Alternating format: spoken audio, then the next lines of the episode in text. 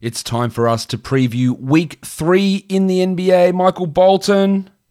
Thanks, Josh. It's Michael Bolton here, and it's time for another episode of the Locked On Fantasy Basketball Podcast. Let's get to it. Let's get to it, indeed.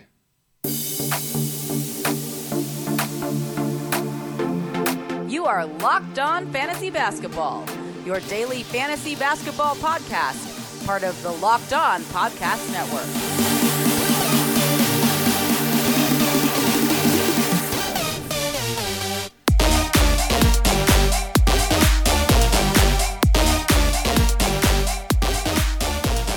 Hello and welcome to the Locked On Fantasy Basketball podcast brought to you by Basketball Monster. My name is Josh Lloyd and I am the lead fantasy analyst at basketballmonster.com and at Yahoo Sports Australia. And you can find me on Twitter as always at redrock underscore bball and on Instagram at Locked On Fantasy Basketball. As I said, we are ready here to look at week three. Week two is coming to an end in the NBA. We're looking at how the schedule looks streaming ideas, back to backs, who might rest, um, players to add on certain days, players to sit, players to start, that sort of stuff. You know how these weekly shows go, so let's talk about it right now. And in week three in the NBA, the vast majority of teams play 20. No, they don't. They don't play 22. 22 teams play four games. That's a better start to the show. Um, so the vast majority play four games this week.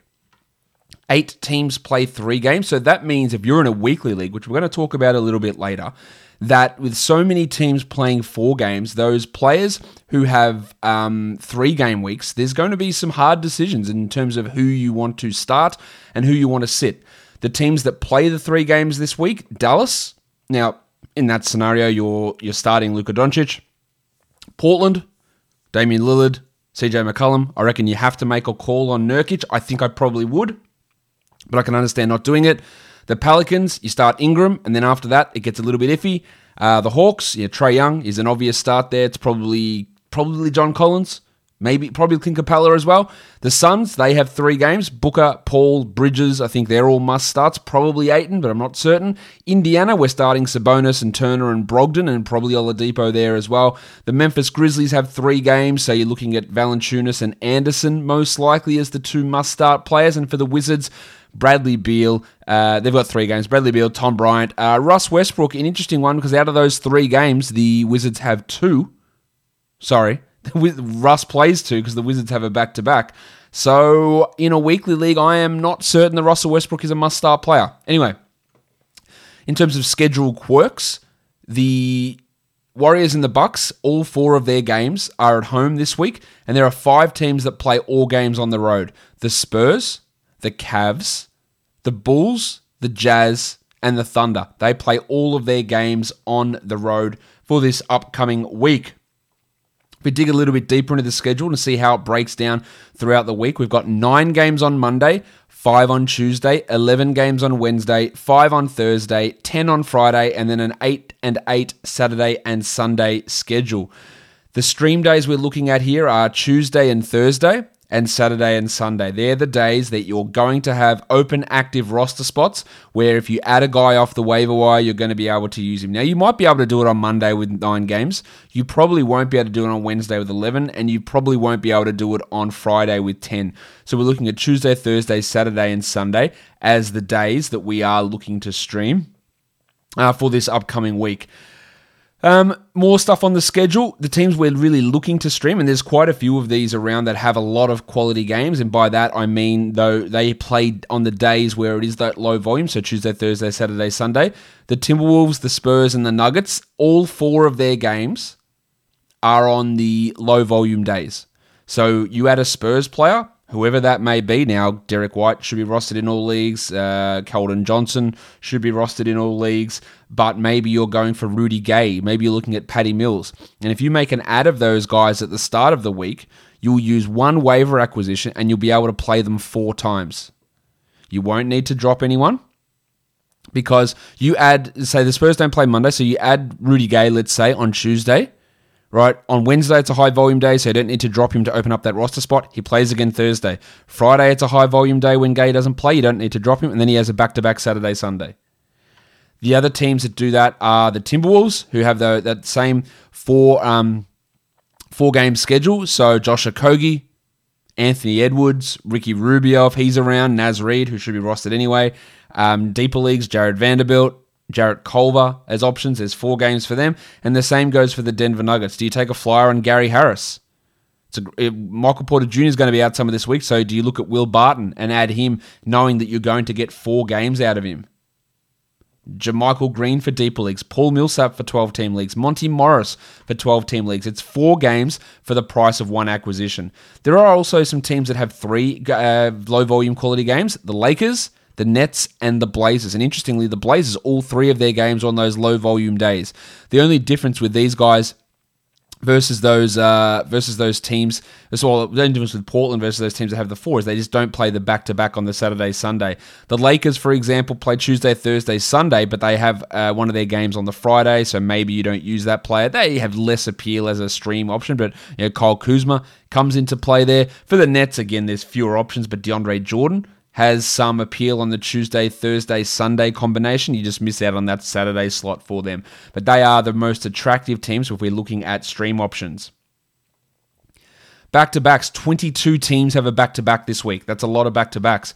I think the ones we've got to be watching for the Clippers, so the Kawhi is going to miss a game most likely. The Sixers have a back to back, so we're looking at Joel Embiid.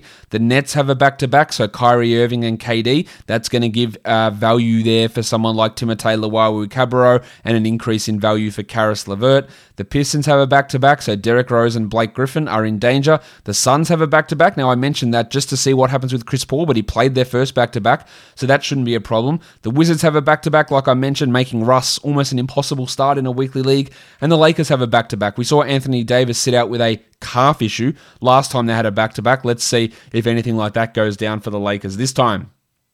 If we're looking at Tuesday as a stream day, the players I'm looking to stream, and this will change during the week.